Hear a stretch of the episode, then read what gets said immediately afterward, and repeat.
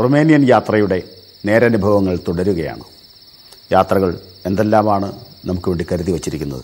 വ്യത്യസ്തങ്ങളായ അനുഭവങ്ങളിലൂടെ വ്യത്യസ്തമായ ജീവിതചര്യകളിലൂടെ കടന്നുപോകുന്നു ശ്രീ സന്തോഷ് ജോർജ് കുളങ്ങരയുടെ സഞ്ചാരിയുടെ ഡയറി കുറിപ്പുകൾ സ്വാഗതം. ഏതൊരു ദേശത്തിന്റെയും ആത്മാവിനെ കണ്ടെത്താൻ പറ്റിയ ഏറ്റവും നല്ല യാത്ര ട്രെയിൻ യാത്രയാണെന്ന് പറയാറുണ്ട്. വിമാനത്തിലൂടെയുള്ള യാത്രയോ അല്ലെങ്കിൽ ബസ്സിലൂടെ പോകുന്നു കാറിലൂടെ പോകുന്നതിൽ നിന്നൊക്കെ വ്യത്യസ്തമായി. ഇപ്പോൾ ഇന്ത്യയെ കണ്ടെത്തണമെങ്കിൽ ഇന്ത്യയുടെ ആത്മാവ് അറിയണമെന്നുണ്ടെങ്കിൽ ഇന്ത്യയിലെ ട്രെയിൻ യാത്ര ചെയ്യുന്നതായിരിക്കും ഏറ്റവും നല്ലതെന്ന് പറയാറുണ്ട്. ഇപ്പോൾ റൊമേനിയൻ യാത്രയിലും ട്രെയിനിലൂടെയാണ് ഏറ്റവും അധികം സഞ്ചരിച്ചത് എന്ന് കഴിഞ്ഞ എപ്പിസോഡിൽ പറഞ്ഞിരുന്നു. അത് അങ്ങനെ ട്രെയിൻ യാത്രയിലുണ്ടായ അനുഭവങ്ങൾ ആ ഗ്രാമീണമായ ജീവിത സ്പർശം ലഭിച്ചത് എങ്ങനെയൊക്കെയായിരുന്നു? ഈ ട്രെയിൻ യാത്ര കൊണ്ട് ട്രെയിൻ യാത്രയിൽ നമ്മളൊരു നാടിനെ കൂടുതൽ അറിയുന്നത് ഈ ജനാലയിലൂടെ പുറത്തേക്ക് നോക്കുമ്പോൾ കാണുന്ന കാഴ്ച കൊണ്ടല്ല. ട്രെയിൻ തന്നെ ഒരു ലോകമായതുകൊണ്ടാണ്. ട്രെയിനകം എന്ന് പറയുന്നത് തന്നെ ഒരു ലോകമാണ്. അതുകൊണ്ടാണ് കാറിൽ നമ്മൾ യാത്ര ചെയ്യുമ്പോൾ നമ്മൾ തനിച്ചാണ്.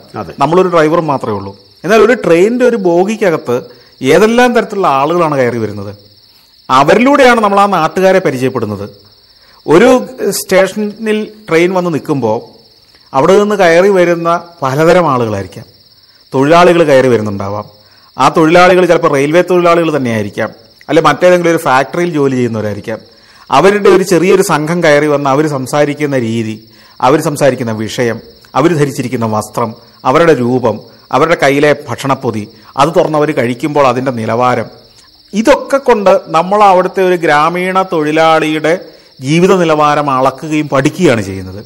വിദ്യാർത്ഥികളുടെ ഒരു സംഘം കയറി വരുമ്പോൾ ഇതേപോലെ തന്നെയാണ് സംഭവിക്കുന്നത്. അവരുടെ സംസാരം അവരുടെ വേഷം അവരുടെ ഫാഷൻ അവരുടെ വിഷയങ്ങൾ സംസാരിക്കുന്നതിലെ വിഷയങ്ങൾ അതിനവരുപയോഗിക്കുന്ന ഭാഷയുടെ ശുദ്ധി. ഇത്തരം കാര്യങ്ങളൊക്കെ നമുക്ക് വിലയിരുത്താൻ കഴിയും. പക്ഷേ ഞാൻ ശ്രദ്ധിച്ചൊരു കാര്യം. റുമേനിയയിലെ ട്രെയിനുകളിൽ യാത്ര ചെയ്യുന്നവരിലേറെയും ഒന്നെങ്കിൽ വൃദ്ധരോ അല്ലെങ്കിൽ ദരിദ്രരോ ആണ്. അതായത് കാശുണ്ടോ ഇല്ലയോ നമുക്കത് നമുക്ക് അറിയത്തില്ലാത്ത തരത്തിലുള്ള വൃദ്ധരെ. ബാക്കി ചെറുപ്പക്കാരും അല്ലാത്തവരും യാത്ര ചെയ്യുന്നവരെല്ലാം ദരിദ്രരാണ് ദരിദ്രരാണ്. അതവരുടെ വേഷത്തിൽ നിന്ന് അവരുടെ മുഖത്ത് വീണിരിക്കുന്ന ചുളിവുകളിൽ നിന്ന് ജീവിതത്തിന്റെ പ്രതിസന്ധികളിലൂടെ കടന്നു പോകുന്നവരാണെന്ന് വ്യക്തമാണ്. അതെനിക്ക് തോന്നിയിട്ടുള്ള വലിയ നിരക്ക് അവിടുത്തെ തദ്ദേശീയർക്ക് ടിക്കറ്റിന് ഇല്ല. ടിക്കറ്റ് നിരക്ക് വളരെ കുറവാണ് എന്നതും ഒക്കെ ആയിരിക്കും അതിന്റെ ഒരു കാരണം. അതിനൊക്കെ പുറമെ ഈ ട്രെയിന് ഓരോ ബോഗിയും ഓരോ വണ്ടിയുടെയും ഓരോ ബോഗിയും മുഷിഞ്ഞ അതിന്റെ ചില്ലൊക്കെ തുടച്ചിട്ട് വർഷങ്ങളായ അഴുക്ക് പുരണ്ട പുറംഭാഗം എങ്കിലും അഴുക്ക് പുരണ്ട ബോഗികളാണ് ഈ ഓടുന്ന മിക്കവാറും ട്രെയിനുകളിലേത്. ലോക്കൽ ട്രെയിനുകളാണ് പ്രത്യേകിച്ചും.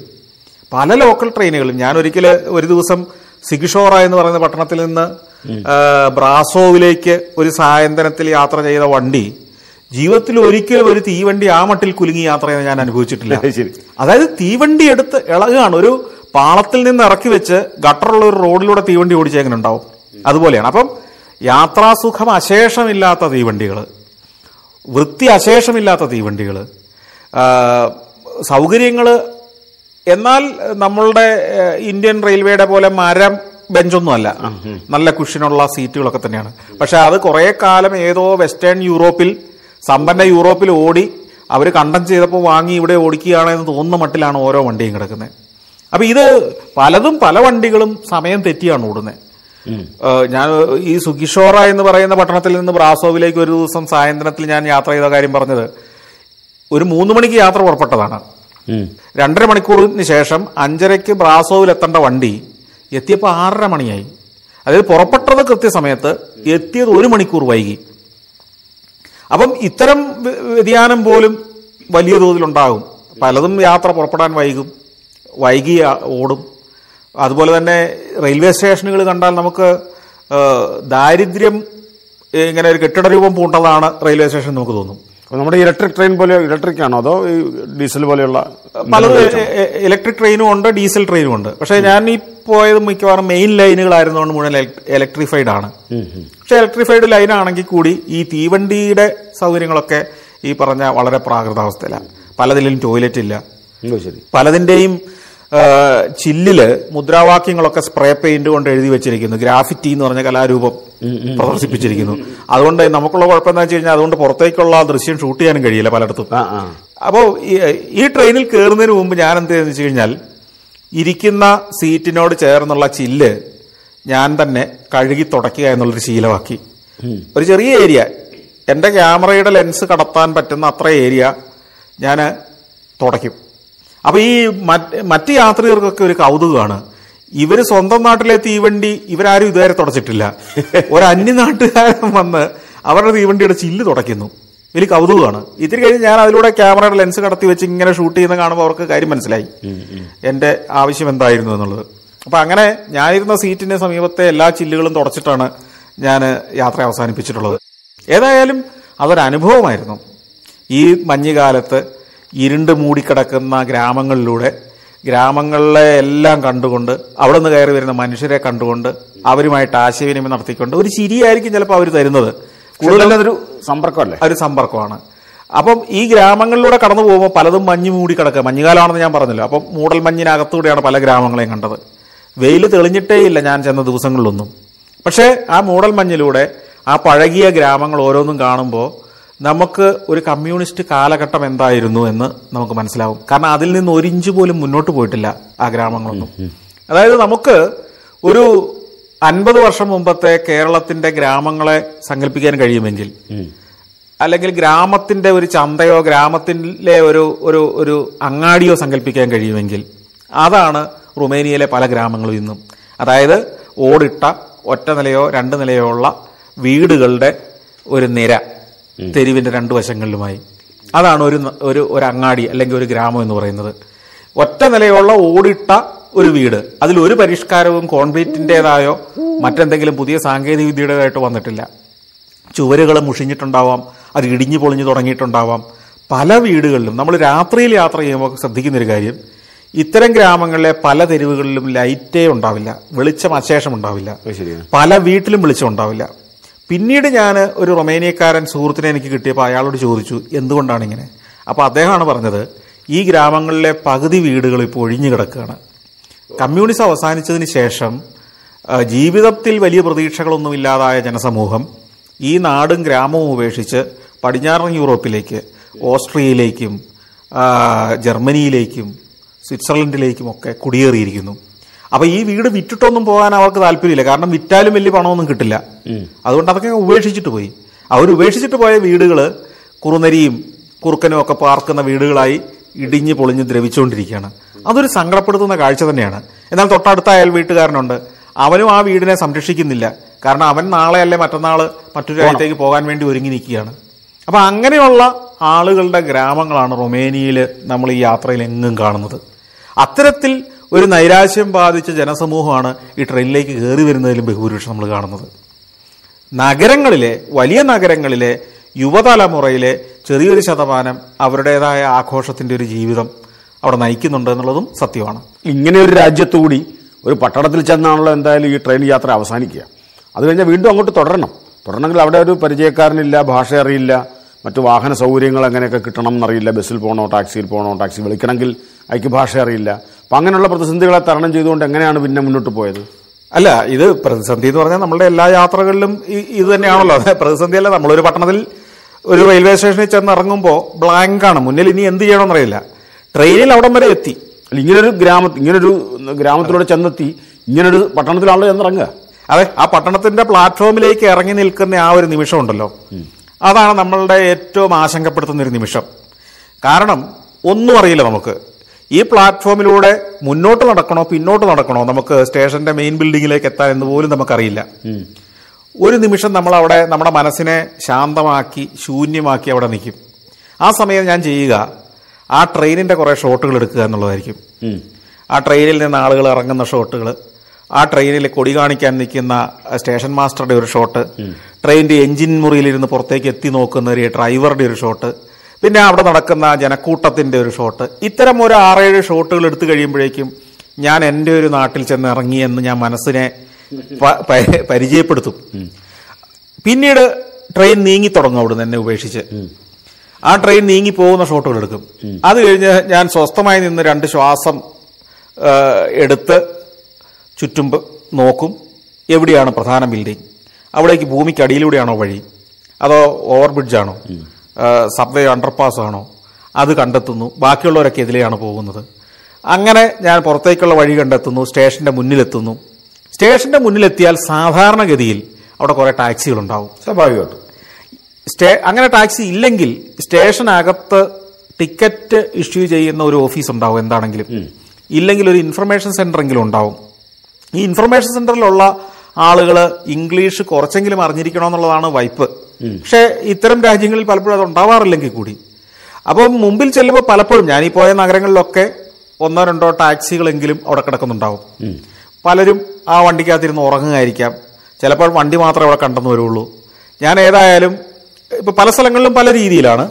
പക്ഷേ ഞാൻ ആദ്യം പോയത് ബ്രാസോവിലാണെന്ന് ഞാൻ പറഞ്ഞു. ബ്രാസോവ്. ബ്രാസോവ് എന്ന് പറയുന്നതാണ് ഈ ട്രാൻസിൽവേനിയയുടെ കവാടം എന്ന് വേണേൽ പറയാവുന്ന പട്ടണം. ട്രാൻസിൽവേനിയ പ്രദേശത്തേക്ക് നമ്മൾ ബുക്കാറസ്റ്റിൽ നിന്ന് ചെല്ലുമ്പോൾ ആദ്യം എത്തുന്ന പട്ടണം അതാണ്. അത് ഈ ഈ ബ്രാസോ എന്ന് പറയുന്നത് കാർപ്പാത്യൻ പർവതത്തിന്റെ അടിവാരത്തുള്ള ഒരു പട്ടണമാണ്.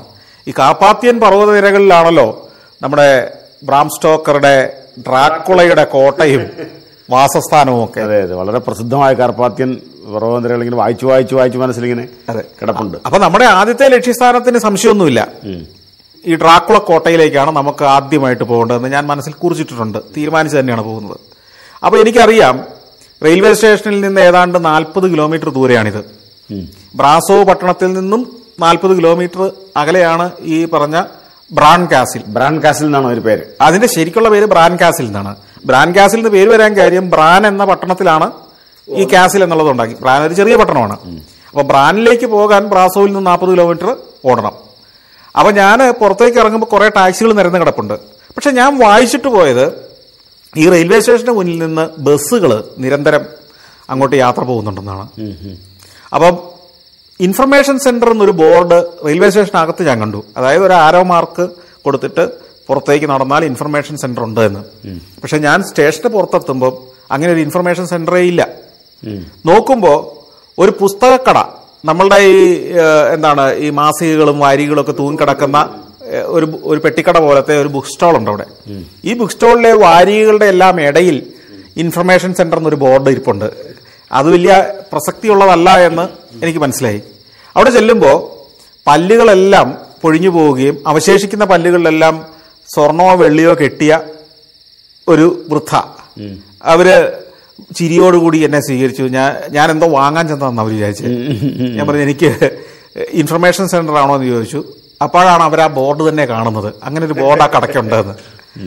ഞാൻ എനിക്ക് ഈ ബ്രാൻ കാസിലേക്ക് പോകണം അപ്പം ബ്രാൻ കാസിൽ ഡ്രാക്കുള എന്ന രണ്ടുമൂന്ന് വാക്കുകൾ കൊണ്ട് കാര്യങ്ങളൊക്കെ മനസ്സിലായി അവർക്ക്. അപ്പൊ അവർ പറഞ്ഞു ഈ സ്ട്രീറ്റിലൂടെ അതായത് അവർ പറഞ്ഞതല്ല ഞാൻ പറയുന്നത് ഞാനതിനെ മലയാള പരിഭാഷപ്പെടുത്തുകയാണ് റൊമേനിയൻ ഭാഷയെ. ഈ സ്ട്രീറ്റിലൂടെ നേരെ മുമ്പോട്ട് നടന്നാൽ ഒരു ജംഗ്ഷനിലെത്തും. മൂന്ന് കിലോമീറ്റർ നടക്കണം. ആ ജംഗ്ഷനിൽ നിന്ന് ഇടത്തേക്ക് തിരിഞ്ഞാൽ മറ്റൊരു ജംഗ്ഷനിലെത്തും. ആ ജംഗ്ഷനിൽ കാത്തു നിന്നാൽ ഇരുന്നൂറ്റി ഇരുപത്തി മൂന്നാം നമ്പറോ മറ്റോ ഒരു ബസ് വരും. ആ ബസ്സിൽ കയറി നിങ്ങൾ എട്ട് കിലോമീറ്റർ പോയാൽ ഇന്ന പട്ടണത്തിലെത്തും. ആ പട്ടണത്തിൽ നിന്ന് അടുത്ത ബസ് പിടിച്ചാൽ ബ്രാൻ ഗ്യാസിലെത്താം ഏകദേശം ഇതാണ് അവർ റൊമേനിയൻ ഭാഷയിൽ എന്നോട് പറഞ്ഞത്. അപ്പോൾ എനിക്ക് മനസ്സിലായി. ഇന്നൊന്നും പോയിട്ട് വരെ ഉണ്ടാവില്ല. കാരണം തിരിച്ചു വരണമെങ്കിൽ ഈ ബസ്സെല്ലാം പിടിക്കണമല്ലോ. അതെ, അതെ. അപ്പൊ ഇത് മിക്കവാറും സാധ്യമാകാൻ ഇടയില്ല എന്ന് എനിക്ക് മനസ്സിലായി. പിന്നെ അടുത്ത മാർഗം എന്ത്? അപ്പോൾ ഞാൻ ചോദിച്ചു ടാക്സി കിട്ടുമോ ഇവിടുന്ന്? ടാക്സിക്ക് എത്ര തുകയാവും? അവിടെ ടാക്സികൾ കിടപ്പുണ്ട്. പക്ഷെ ടാക്സിക്കാരോട് ചോദിക്കുന്നതിന് മുമ്പ് നാട്ടുകാരോട് ടാക്സി കൂലി എത്രയാവുമെന്ന് ചോദിച്ചിട്ട് ടാക്സിക്കാരുമായിട്ട് സംസാരിക്കാമെന്ന് വിചാരിച്ചു.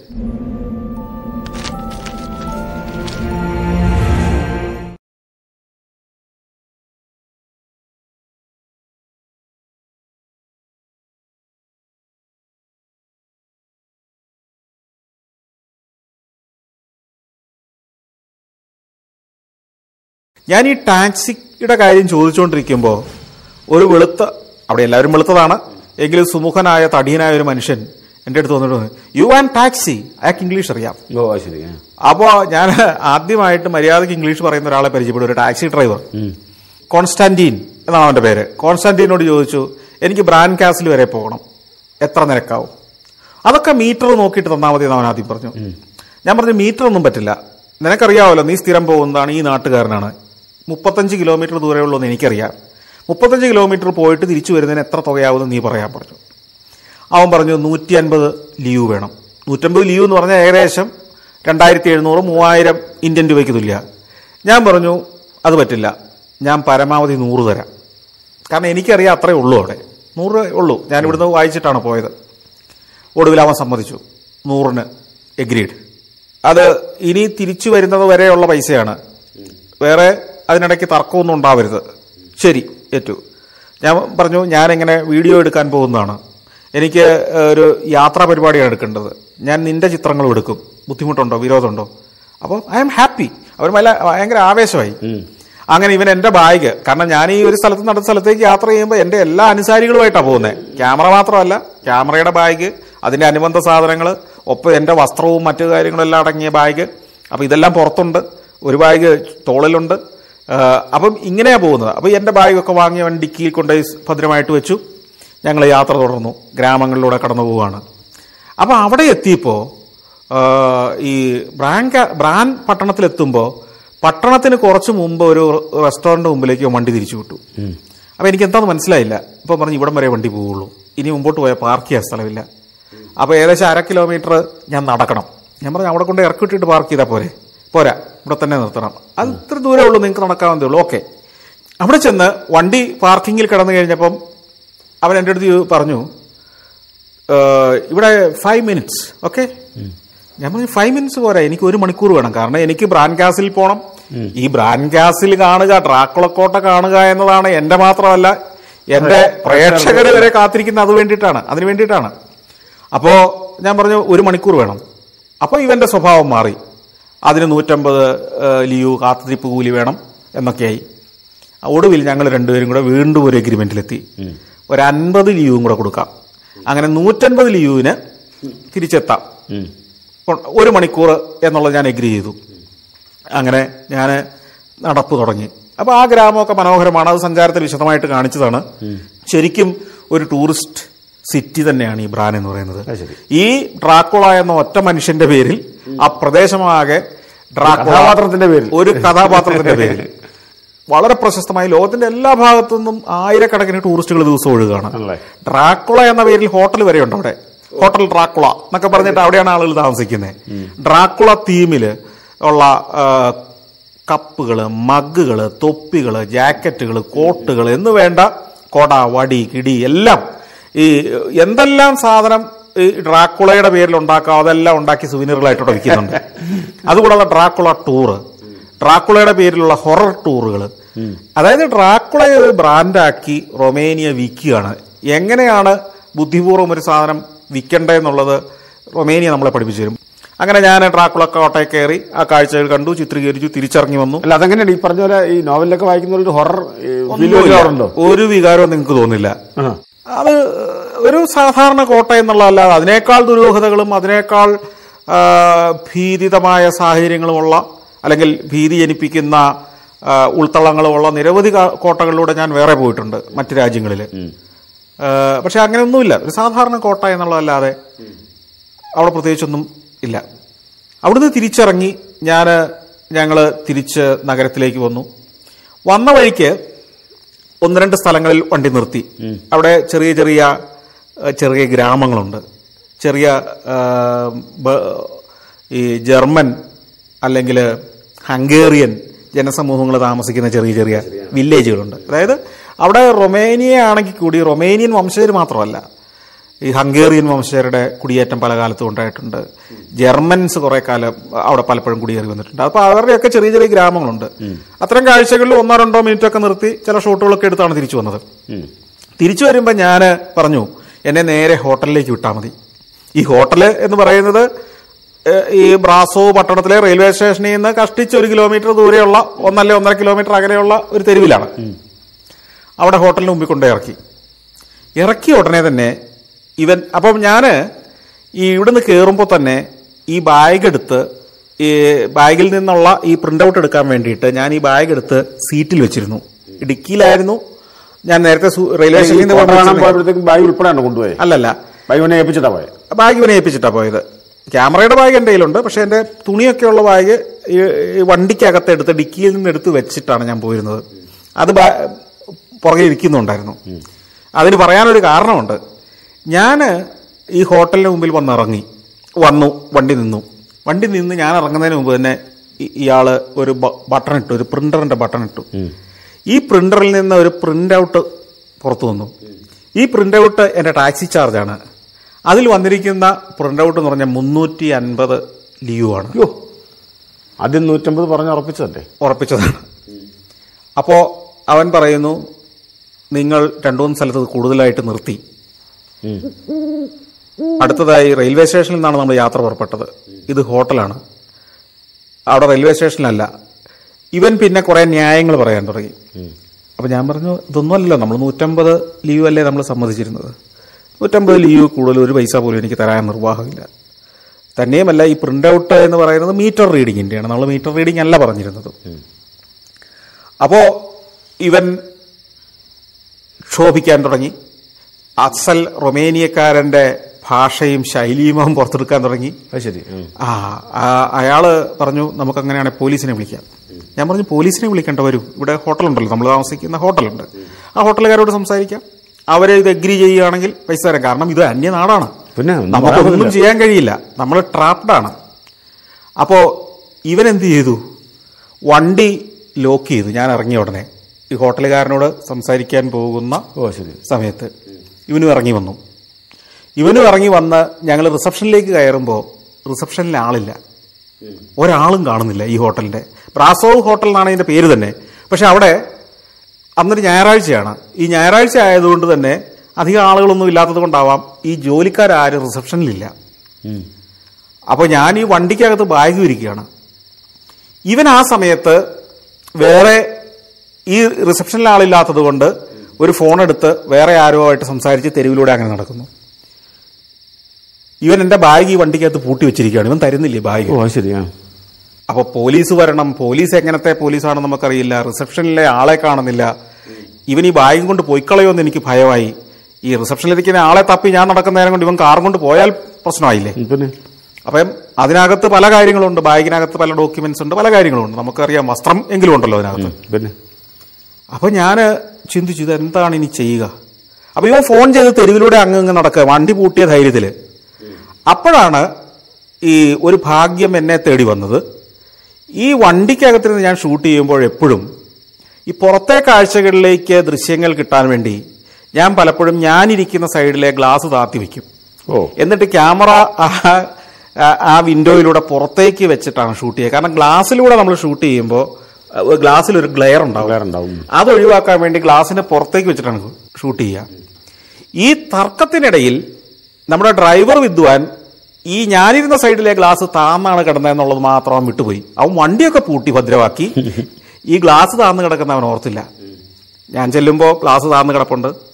ഞാൻ ആ ഗ്ലാസ്സിലൂടെ കൈയിട്ട് പുറകിലെ ഡോർ തുറന്ന് എന്റെ ബാഗ് എടുത്ത് പുറത്ത് തൂക്കി. അപ്പോഴേക്കും ഇവൻ വീണ്ടും വന്നിട്ട് പറയുന്നു നീ മുന്നൂറ്റൻപത് ലിയു തരിക. ഞാനൊരു കോംപ്രമൈസ് ചെയ്യാം. മുന്നൂറ് ലിയു ആണെങ്കിൽ ഇപ്പൊ സമ്മതിക്കാം. അല്ലെങ്കിൽ നമ്മൾ നേരെ പോലീസ് സ്റ്റേഷനിലേക്ക് പോകുന്നു. ഞാൻ പറഞ്ഞു ഞാൻ പോലീസ് സ്റ്റേഷനിലേക്ക് പോവില്ല. നീ വേണമെങ്കിൽ പോലീസുകാരനെ ഇങ്ങോട്ട് വിളിച്ചോളൂ. ഞാൻ നമ്മൾ സമ്മതിച്ചിരിക്കുന്നത് പോലെ തന്നെ നൂറ്റൻപത് ലിയു തരും. അതാണ് നമ്മൾ തമ്മിലുള്ള എഗ്രിമെന്റ് അപ്പോൾ അവൻ ശരി ഞാൻ പോലീസുമായിട്ട് വരാം. ഇവിടെയാണല്ലോ താമസിക്കുന്നത്. നിന്റെ ബാഗ് എന്റെ കയ്യിലുണ്ടല്ലോ. ഇത് ബാഗുണ്ട് എന്ന കാര്യമൊന്നും അവൻ പറഞ്ഞില്ല.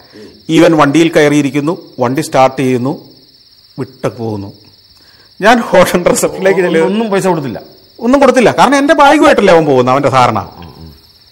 കാരണം ഞാൻ ഈ ബാക്ക് പാക്ക് ആയതുകൊണ്ട് ഞാൻ അവനോട് സംസാരിക്കുമ്പോൾ ഈ ബാഗ് എന്റെ പുറത്ത് കിടക്കുന്ന കാര്യം അവൻ അറിയുന്നില്ല. ഇവൻ വണ്ടി വിട്ടങ്ങ് പോയി. ഞാൻ റിസപ്ഷനിൽ ചെന്ന് അപ്പോഴേക്കും ഒരു ബെല്ല് അവിടെയുണ്ട്. ബെല്ലടിച്ചു ഒരു ജീവനക്കാരൻ വന്നു. ഞാൻ പറഞ്ഞു ഇങ്ങനെ ഒരു സംഭവം ഉണ്ടായി. എത്ര രൂപയാണ് സാധാരണ ബ്രാൻഡ് കാസിലേക്ക് പോകാൻ സാധാരണ കൊടുക്കുക? നൂറ്. നൂറ് ലീവാണ് സാധാരണ കൊടുക്കുന്നത്. അപ്പോൾ ഞാൻ പറഞ്ഞു ഇങ്ങനെയൊരു സംഭവം ഉണ്ടായി. അപ്പോഴത്തേക്കും റിസപ്ഷനിലെ തൊട്ടപ്പുറത്ത് ഒരു റെസ്റ്റോറന്റ് ആണ്. അവിടെ കുറച്ച് ആളുകൾ ഇരുന്ന് ഭക്ഷണം കഴിക്കുന്നുണ്ട്. അപ്പോൾ അതിൽ നിന്ന് ഒരു മാന്യൻ ഒരു ഒരു അൻപത് വയസ്സ് അൻപത്തഞ്ച് വയസ്സുള്ള ഒരു മാന്യൻ ഇറങ്ങി വന്നു.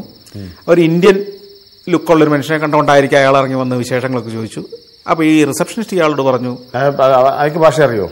അയാൾക്ക് ഇംഗ്ലീഷ് അറിയാം. നന്നായിട്ട് ഇംഗ്ലീഷ് സംസാരിക്കുന്ന ഒരാൾ പരിചയപ്പെട്ടു. ഞാൻ പറഞ്ഞു ഇങ്ങനെ ഒരു സംഭവം ഉണ്ടായി. അയാൾ എനിക്കൊരു ഉപദേശം തന്നു. നിങ്ങളൊരു കാര്യം മനസ്സിലാക്കണം. റുമേനിയയിൽ ഒരിക്കലും നിങ്ങൾ നിങ്ങൾക്ക് പരിചയമില്ലാതെ നേരിട്ടൊരു ടാക്സിക്കാരനെ വിളിക്കാൻ പാടില്ല. ഒരു അന്യരാജ്യക്കാരനാണെങ്കിൽ അവൻ നിങ്ങളെ പറ്റിച്ചിരിക്കും. നിങ്ങൾ ചെയ്യേണ്ടിയിരുന്നത് അവിടെ നിന്ന് റെയിൽവേ സ്റ്റേഷനിൽ നിന്ന് ഈ ഹോട്ടലിൽ വന്ന് ചെക്ക് ഇൻ ചെയ്തിട്ട് ഞങ്ങളോട് പറഞ്ഞിരുന്നെങ്കിൽ ഞങ്ങൾ പരിചയക്കാരനായ ടാക്സിക്കാരനെ വിളിച്ചു തരുമായിരുന്നു. ഞങ്ങൾ പറഞ്ഞു വിടുന്ന ടാക്സിയിലേ നിങ്ങൾ പോകാൻ പാടുണ്ടായിരുന്നുള്ളൂ.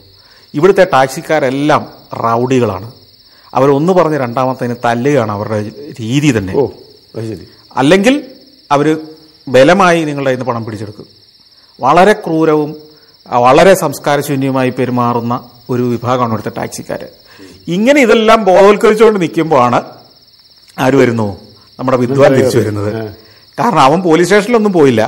ഞാൻ ഇവനെ അന്വേഷിച്ച് റെയിൽവേ സ്റ്റേഷനിലേക്ക് ചെല്ലും. അന്നേരം കാശ് മേടിച്ചിട്ട് ബാഗ് തരാമെന്നുള്ള ധൈര്യത്തിൽ പോയതാ. കുറെ ഓടിക്കഴിഞ്ഞ് തിരിഞ്ഞു നോക്കുമ്പോഴാണ് അതിനകത്ത് ബാഗ് ഇല്ല എന്നുള്ളതും അവൻ ട്രാപ്പിലായിരിക്കുകയാണെന്നും മനസ്സിലായത്. അവൻ തിരിച്ചു വരുന്നു. തിരിച്ചു വന്നപ്പം ഹോട്ടലിന്റെ മുതലാളിയുണ്ട് റിസപ്ഷനിസ്റ്റ് ഉണ്ട് ഞാനുണ്ട് ഞങ്ങൾ മൂന്നുപേരെ അങ്ങനെ നിൽക്കില്ലേ ഇവൻ കയറി വന്നു. ഞാൻ പറഞ്ഞു ഇദ്ദേഹമാണ് ടാക്സി ഡ്രൈവർ. ഈ മുതലാളി റൊമേനിയൻ ഭാഷയിൽ ഇവനെ ഒരു ഒന്നര മണിക്കൂർ നേരം ശകാരിച്ചു. അതെനിക്ക് ശകാരമാണെന്നും പറഞ്ഞതിന്റെ അർത്ഥം ഏകദേശം. നമ്മുടെ ഭാഷയായിട്ട് ഈ റൊമേനിയക്ക് വേദദോഷം ഉണ്ടാക്കരുത്. ഞങ്ങൾ ഇത്തരം കാര്യങ്ങൾ പോലീസ് റിപ്പോർട്ട് ചെയ്യും. കിട്ടുന്നത് മേടിച്ചുകൊണ്ട് പോയിക്കോളൂ എന്നൊക്കെയാണ് പറഞ്ഞതെന്ന് പിന്നീട് എനിക്ക് മനസ്സിലായി. ഏതായാലും ഈ മഹാൻ നൂറ്റൻപത് ലീവും മേടിച്ച് ഹാപ്പി ആയിട്ട് തിരിച്ചുപോയി. ആ ഹോട്ടലിൽ ഉടമ ആവശ്യത്തിനധികം ശകാരിക്കുകയും ചെയ്തു.